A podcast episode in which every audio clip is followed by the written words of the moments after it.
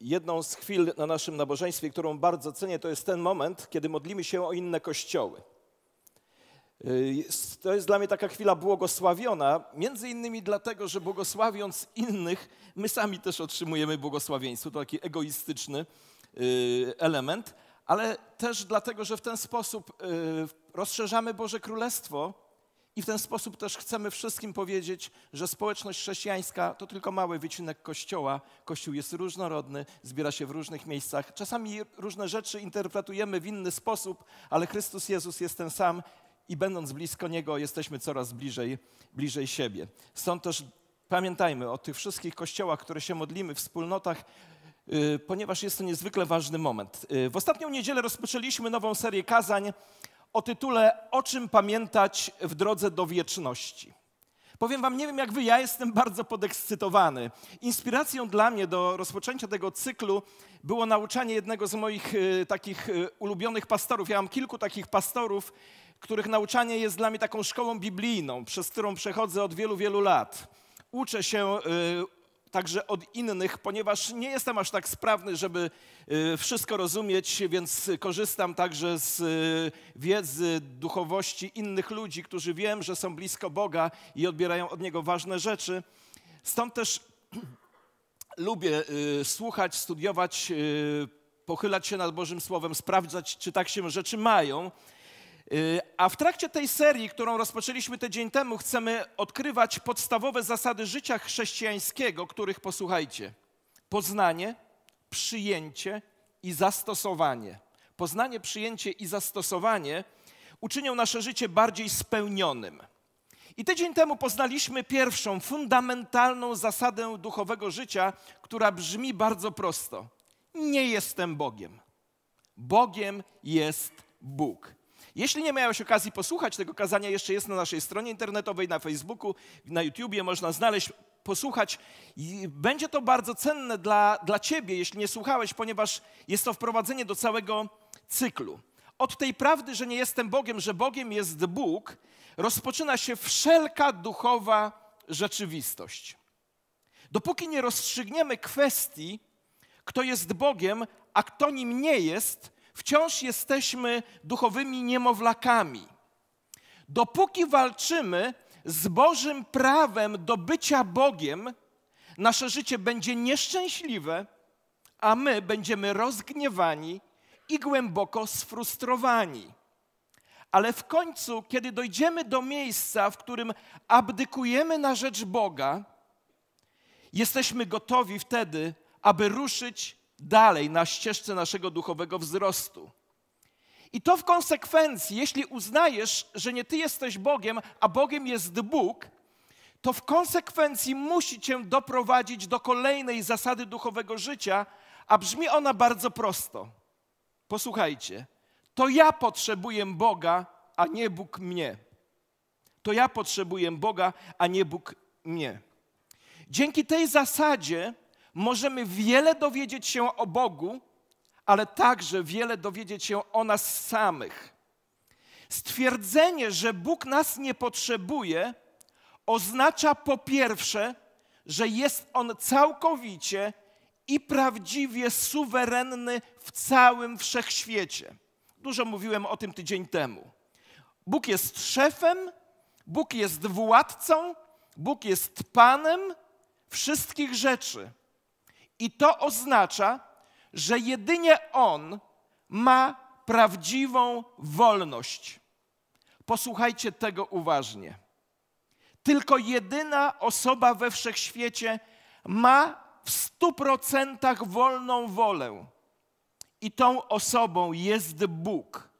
Nasza tak zwana wolna wola jest drastycznie ograniczona, ale Jego wolna wola nie jest niczym ograniczona. On może zrobić co chce, kiedy chce, jak chce, i to jest właściwa definicja wolnej woli. Oczywiście, że my ludzie dokonujemy wyborów, ważnych wyborów moralnych. I prawda też jest taka, posłuchajcie, że Bóg sprawi, prawda jest taka, że Bóg sprawi, że będziemy w stu procentach odpowiedzialni za te wybory nasze. Ale każda wolna wola którą my mamy, jest ściśle pochodna od Bożej woli. Wolność, którą musimy przestrzegać, jest wolnością, którą Bóg nam daje.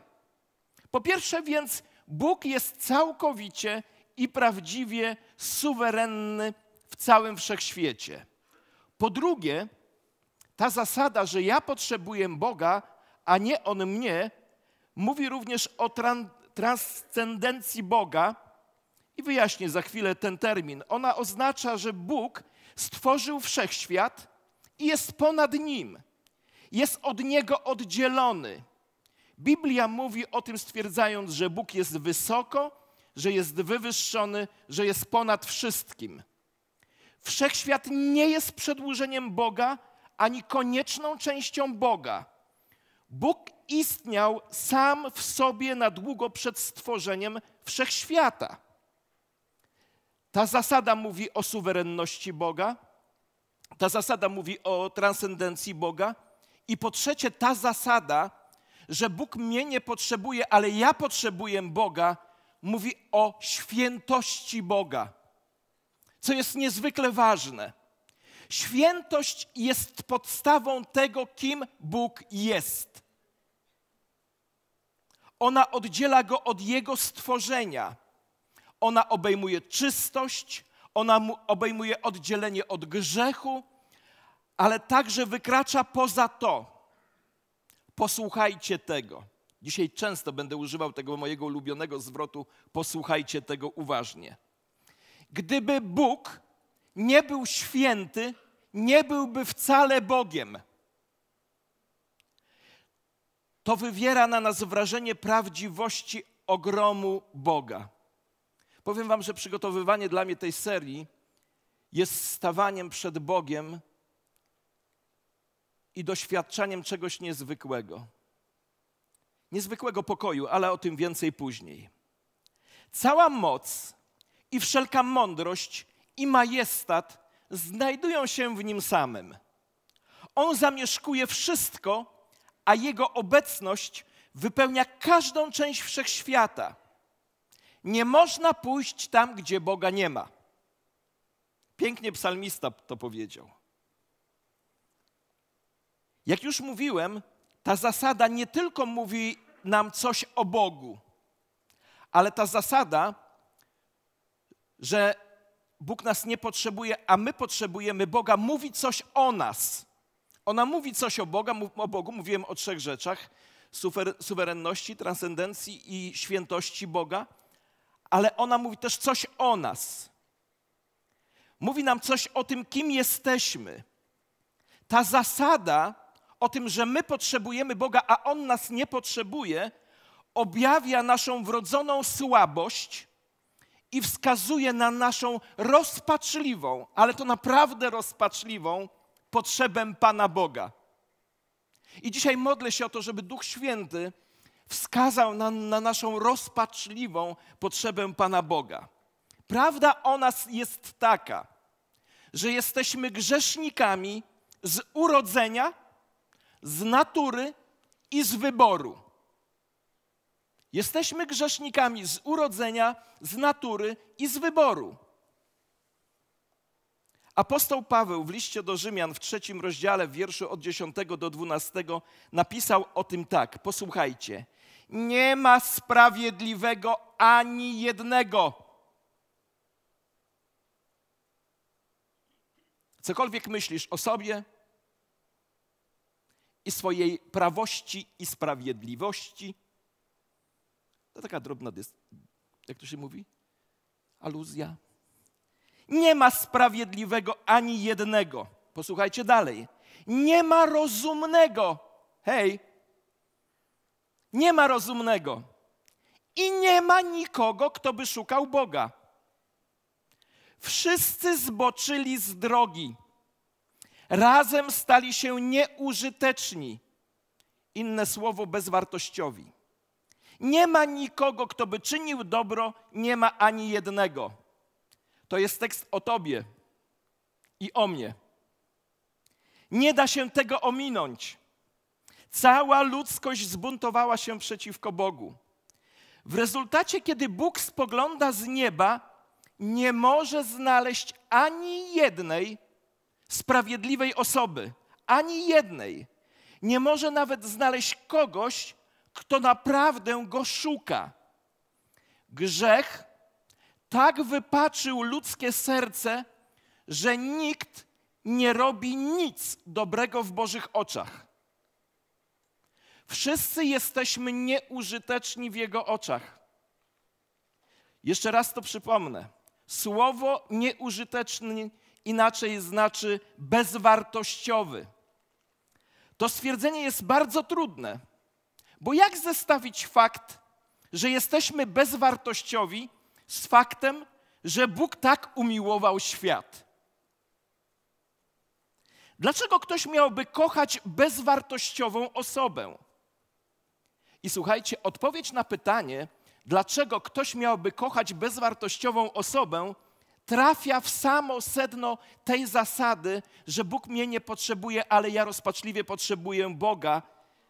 A sednem tej zasady jest to, że Bóg kocha nas pomimo naszego grzechu, a nie z powodu jakiejś domniemanej wartości, którą w nas znalazł.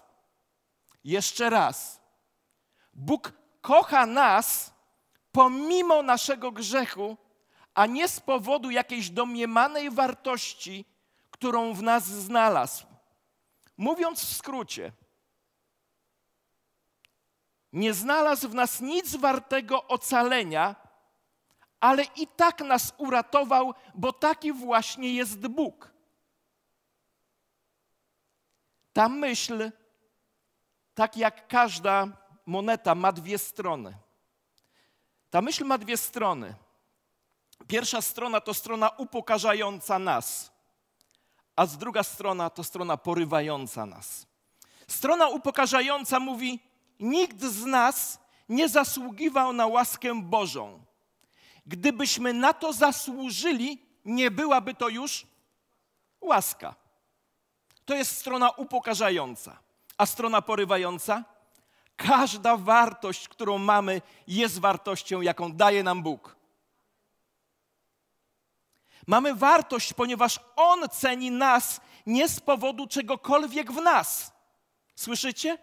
On ceni nas nie z powodu czegokolwiek w nas.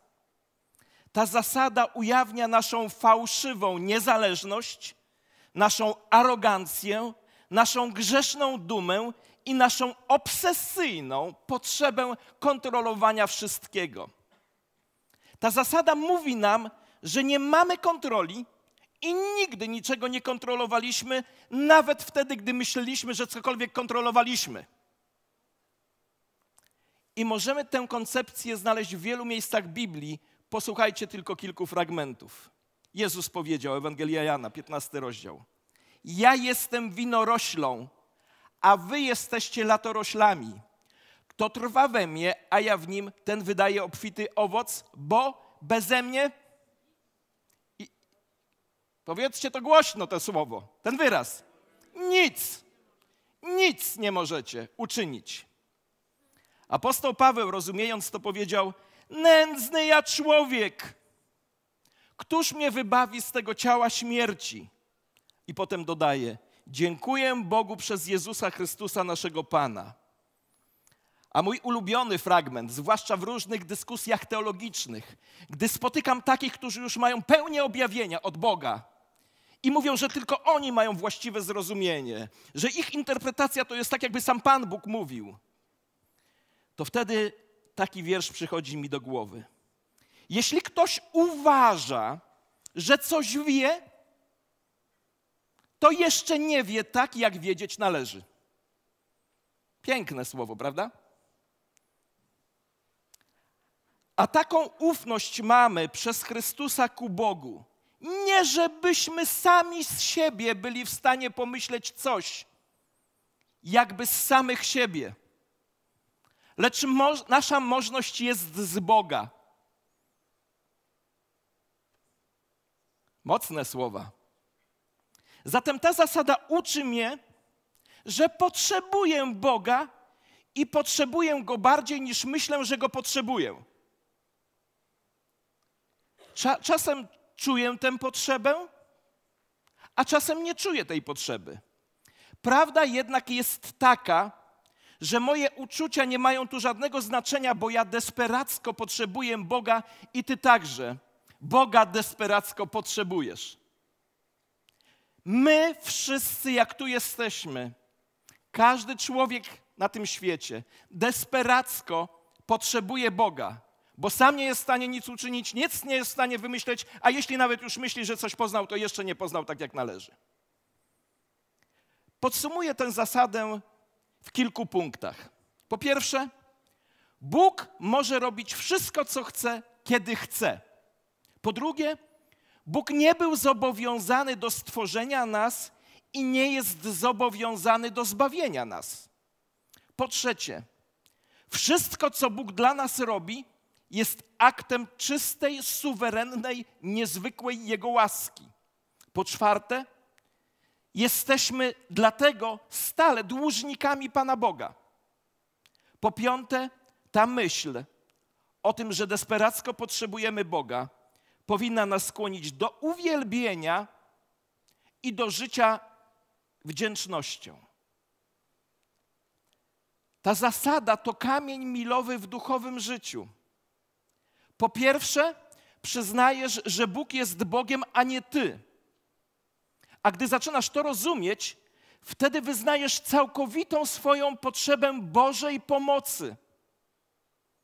Dopóki z serca nie powiesz, Boże, potrzebuję Cię, nie ruszysz dalej w swoją duchową podróż.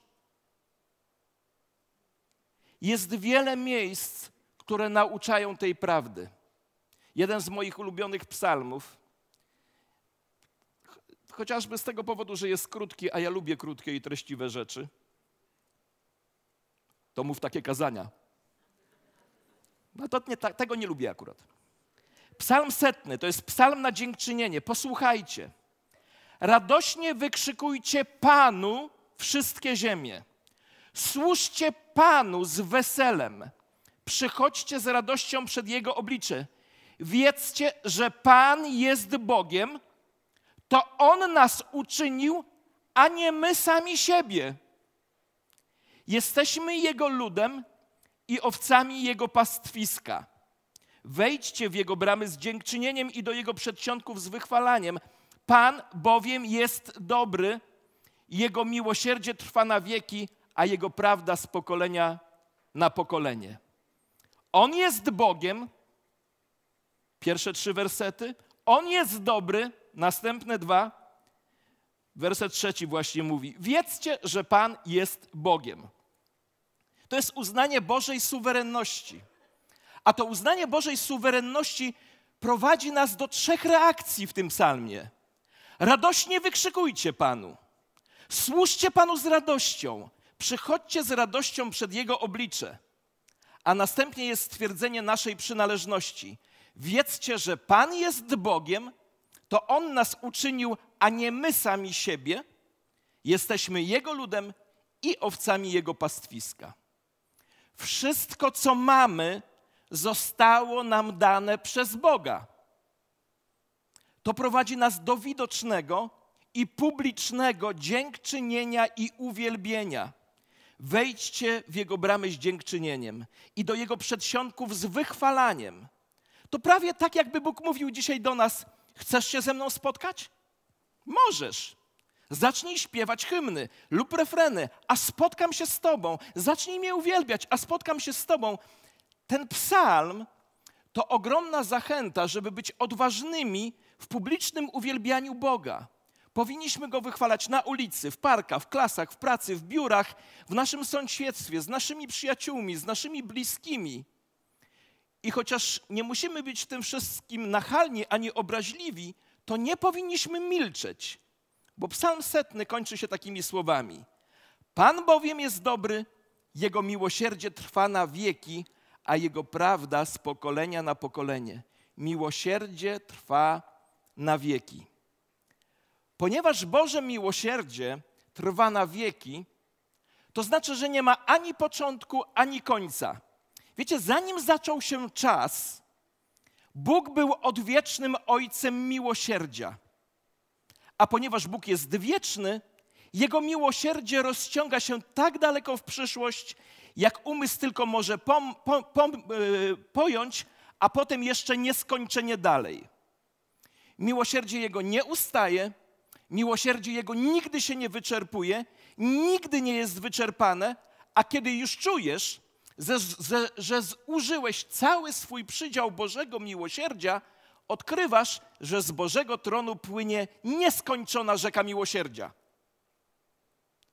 Bo ono nie zależy od ciebie ani od wszystkiego, co możesz zrobić. Nic nie możesz zrobić, aby Bóg cię bardziej kochał, i nie możesz nic zrobić, aby kochał cię mniej.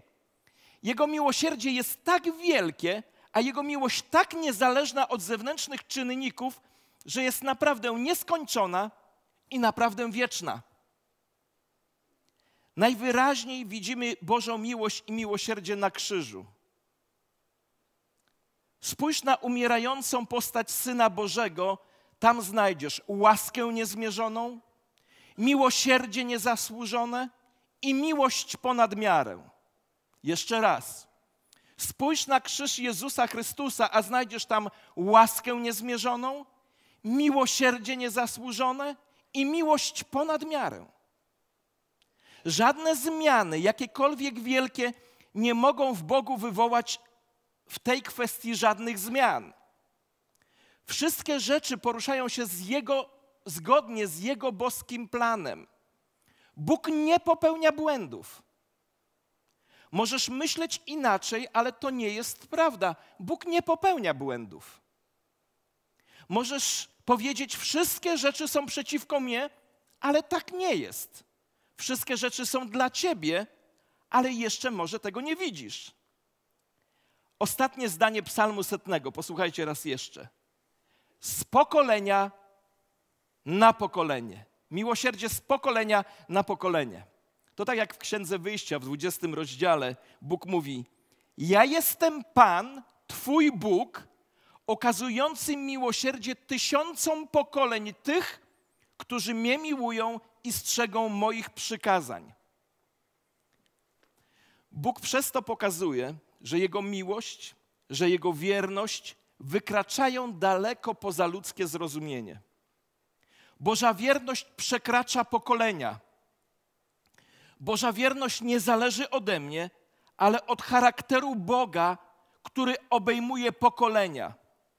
Wiecie, kiedy odejdę z tej ziemi, mogę zaufać Bogu, że zatroszczy się o moje dzieci, a jak będę miał wnuki, to o moje wnuki, a jak one będą miały dzieci, to o moje prawnuki też się będzie troszczył. Wiecie, co to za, co, cóż to za ogromna wygoda? Mogę zrobić wszystko, co jest w mojej mocy, aby pomóc moim dzieciom, kiedy tu jestem. Ale kiedy już stąd odejdę, wierność Boga będzie trwać dla nich i dla ich wnuków, a nawet dla ich prawnuków. Wiecie, czasami rozmawiając z kimś, kto spotkał Jezusa i zastanawiał się, mówi, skąd, dlaczego to właśnie ja? Okazało się, że kilka pokoleń dalej, wstecz, ktoś w rodzinie był wierzący, jakaś prababcia, która się akurat modliła. Bóg jest wierny, Jego miłosierdzie trwa z pokolenia na pokolenie. I wiecie, to jest też nasza nadzieja na porogu śmierci. Jako chrześcijanie nie musimy się obawiać śmierci. Wiecie, do kiedy jesteś fizycznie nieśmiertelny? Dopóki Jego praca nad Tobą nie zostanie zakończona. Nie możesz umrzeć przed wyznaczonym czasem przez Boga. Dlatego jesteś nie, do tego czasu jesteś nieśmiertelny. Wiem, zaraz parę dyskuta, paru dyskutantów może przyjść i ze mną dyskutować. A co tam z różnymi sytuacjami? Rozumiem. Boża droga dla nas jest wybrukowana Bożą miłością i wolnością. I nie musimy się bać. Zakończymy to przesłanie trzema lekcjami. Posłuchajcie. Po pierwsze, Bóg jest właścicielem wszystkiego, my nic nie posiadamy. Naszym problemem jest to, że nie odczuwamy potrzeby, po, potrzeby Boga, dopóki sprawy idą dobrze. Ale prawda jest taka, że potrzebujemy Boga tak samo, gdy mamy obfitość, jak i wtedy, kiedy jesteśmy spłukani. Potrzebujemy Boga tak samo, kiedy nasze zdrowie jest dobre, jak i wtedy, gdy nasze zdrowie szwankuje. Potrzebujemy Boga, potrzebujemy Go rozpaczliwie, potrzebujemy Go bardziej niż myślimy, bo naprawdę nic nie mamy, wszystko co mamy jest Boże. Po drugie, nasze życie jest zepsute z powodu grzechu. Grzech zawalił wszystko. Cały świat jęczy i boleje z powodu grzechu. Nic nie działa dobrze. Rzeczy się psują, nienarodzone dzieci są zabijane, małżeństwa rozpadają się, obietnice są łamane, prawa są gwałcone, świat jest zepsuty, a my jesteśmy zdruzgotani. Po trzecie, jeśli Bóg nam nie pomoże, jesteśmy skończeni.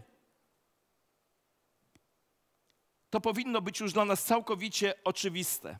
Dawid w Psalmie 34 powiedział tak: Ten oto biedak wołał, ten oto biedak wołał, a Pan wysłuchał i wybawił go ze wszystkich jego utrapień.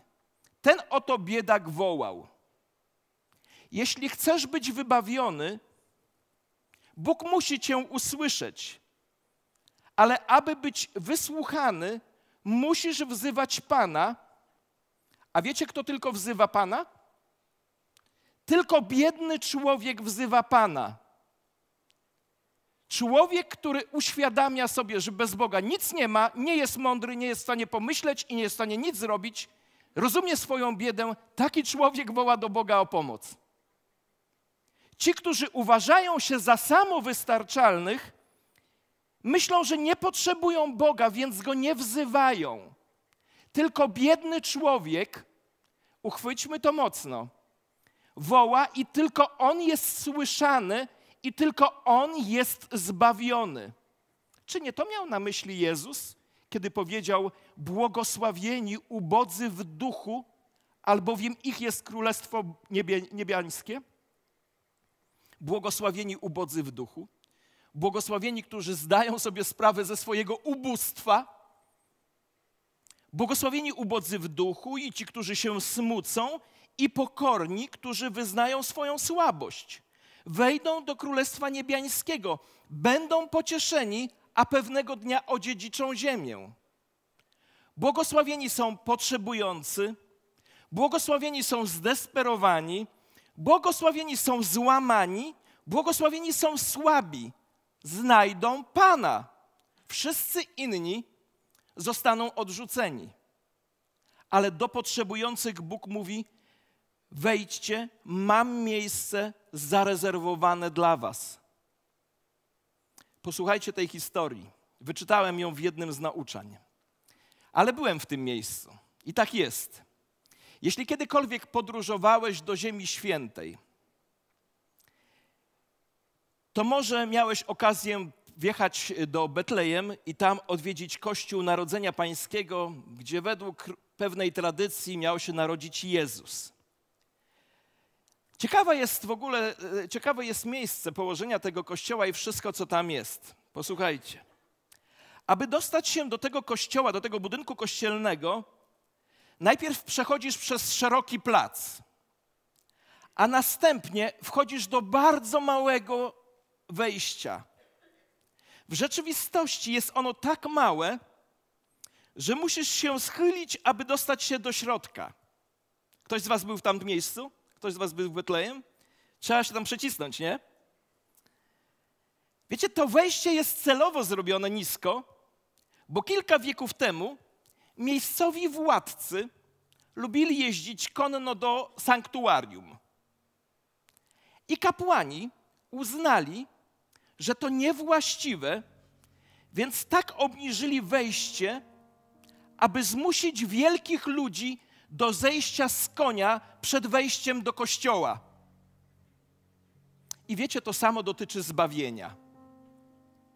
Jeśli chcesz iść do nieba, musisz zejść ze swojego wysokiego konia. Dopóki tego nie zrobisz, nigdy nie będziesz zbawiony. Ponieważ nie zasługujesz na nie, Jedyną właściwą odpowiedzią na Bożą ofertę zbawienia w Jezusie jest powiedzenie: Dziękuję Ci, Panie Boże, za to, co Jezus dla mnie zrobił. To wdzięczność, a nie arogancja jest językiem nieba. Jezus jest wszystkim, czego potrzebujesz.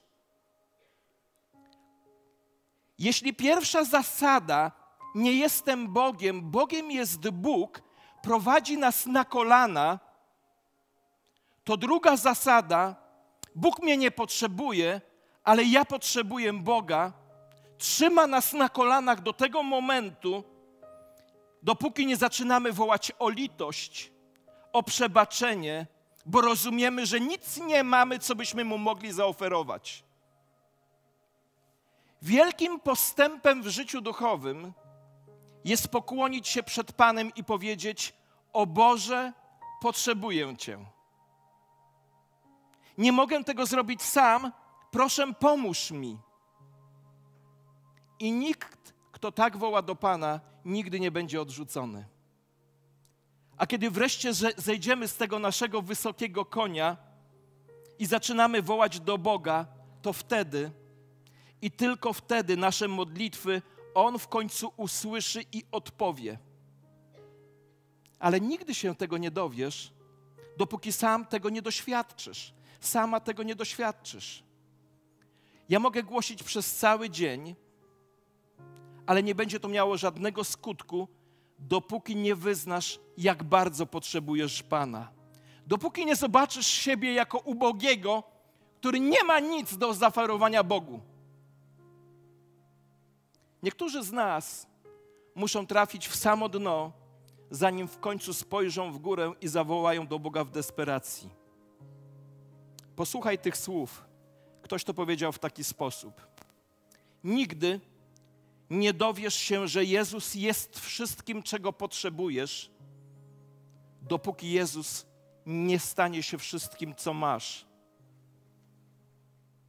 Kiedy Jezus jest wszystkim, co masz, wtedy poznasz, że Jezus jest wszystkim, czego potrzebujesz. Jeśli jesteś zmęczony, zniechęcony, jeśli potrzebujesz świeżego początku, jeśli wiesz, że Twoje życie zmierza donikąd, jeśli chcesz, aby Twoje grzechy zostały przebaczone, jeśli chcesz poznać Boga, to porzuć to, kim jesteś, porzuć to, kim myślisz, że jesteś. Jeśli chcesz poznać Boga, to porzuć to, kim jesteś i biegnij do krzyża. Biegnij do krzyża, nie zwlekaj, nie odkładaj tego, nie rób żadnych wymówek Rzuć wszystko i biegnij do krzyża Chrystusa. Uchwyć się Syna Bożego, który Cię kocha i który umarł za Ciebie. Złóż wszystkie grzechy swoje na Jezusie. Zaufaj Jemu jako Twojemu Zbawicielowi. Wszyscy trzymajmy się mocno Jezusa i trzymajmy się Go bardzo mocno, bo On jest wspaniałym Zbawicielem dla tych, którzy Mu ufają. Prawda jest taka, Bóg nas nie potrzebuje ale my go potrzebujemy rozpaczliwie w każdej dziedzinie naszego życia. To jest druga, druga zasada życia duchowego na drodze do wieczności. Lata temu rozmawiałem z pewnym młodym człowiekiem, który walczył z tą zasadą. I powiedział mi, że przyszedł moment, kiedy został dopchnięty do samej ściany. Mówi: Słuchaj, do, zostałem dosunięty do samej ściany. I wiecie, co się stało? zobaczył, że jak został dosunięty do ściany, to może się jeszcze wzdłuż niej poruszać. I próbował jeszcze to robić, dopóki nie został dosunięty ze wszystkich stron. Kochani, dopóki nie zobaczymy tego, że jesteśmy grzesznymi, dopóki zobaczymy, że nie jesteśmy w stanie sami z siebie nic pomyśleć, może myślisz sobie, że jesteś intelektualnie sprawniejszy od kogoś innego. To też jest prezent od Boga, bo sam z siebie byś tego nie miał.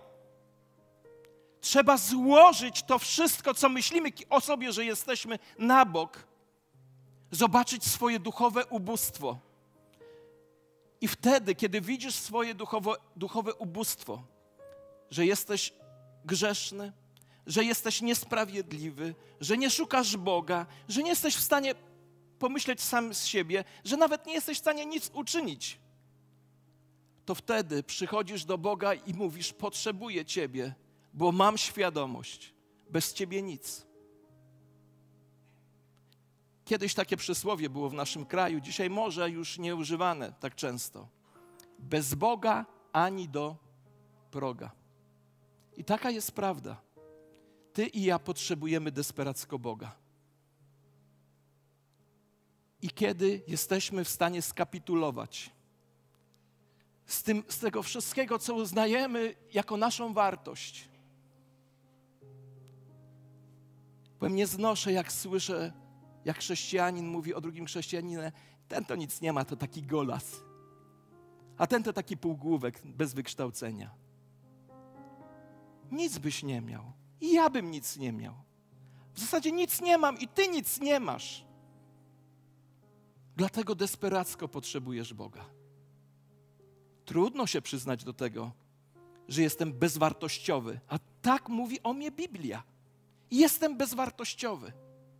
A mimo to tego bezwartościowego gościa kocha wszechmocny Bóg i chce nadać mu wartość. Ale to się zaczyna od momentu, kiedy zasada nie jestem Bogiem prowadzi mnie na kolana. Zasada potrzebuję desperacko Boga, a On mnie nie potrzebuje, prowadzi mnie do desperackiego wołania Boże, ratuj mnie. Wówczas doświadczam tego, czego Bóg chce dać mi. Przebaczenia, zbawienia, usynowienia, nadania właściwej wartości. To słowo jest dla wielu z nas. Pochylmy nasze głowy w modlitwie. A może dzisiaj warto właśnie zejść na nasze kolana. Może nie praktykujemy tego często, ale jeśli chcesz, zrób to.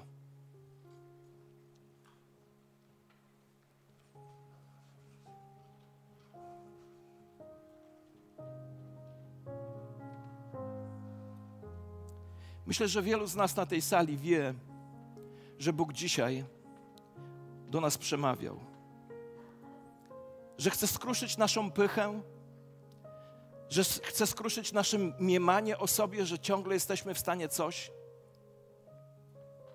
by nam pokazać, że Jego potrzebujemy. Chcę się pomodlić o tych z Was, którzy wiedzą, że to słowo dzisiaj było do Was. Dajcie znać przez podniesienie ręki, tak, to było do mnie. Możecie wyżej podnieść? To chcę Was prosić, żebyście powstali teraz i przyszli tutaj do przodu. Będziemy się z Wami modlić. Ja wiem, to jest kapitulacja wstać, przyjść i powiedzieć: Wyrzekam się mojej pychy. Ja wiem, że to trzeba odwagi. Wielu z Was podniosło ręce, na razie tylko dwie osoby wyszły. Zapraszam, podejdźcie tutaj. Nasi duszpasterze też już proszę, podejdźcie tutaj. Będziemy się z Wami modlić. Nie zostawajcie, przejdźcie, przejdźcie bliżej tutaj. Przekroczcie tę linię białą, podejdźcie bliżej.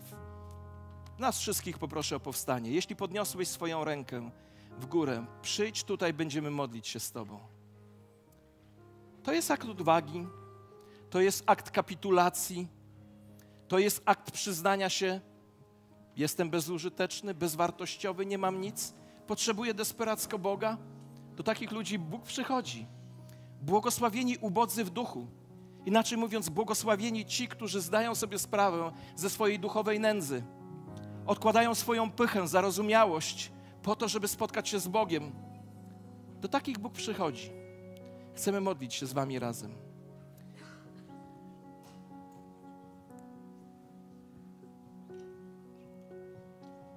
Дорогие русскоязычные друзья, мы тоже вас приглашаем здесь.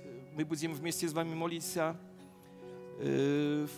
У нас тоже люди, которые говорят по-русски, они будут молиться, молиться, молиться вместе с вами. W każdym momencie możesz przyjść tutaj. Może dzisiaj czas, żeby spuścić trochę swojego powietrza z siebie. Zarozumialstwa i pychy.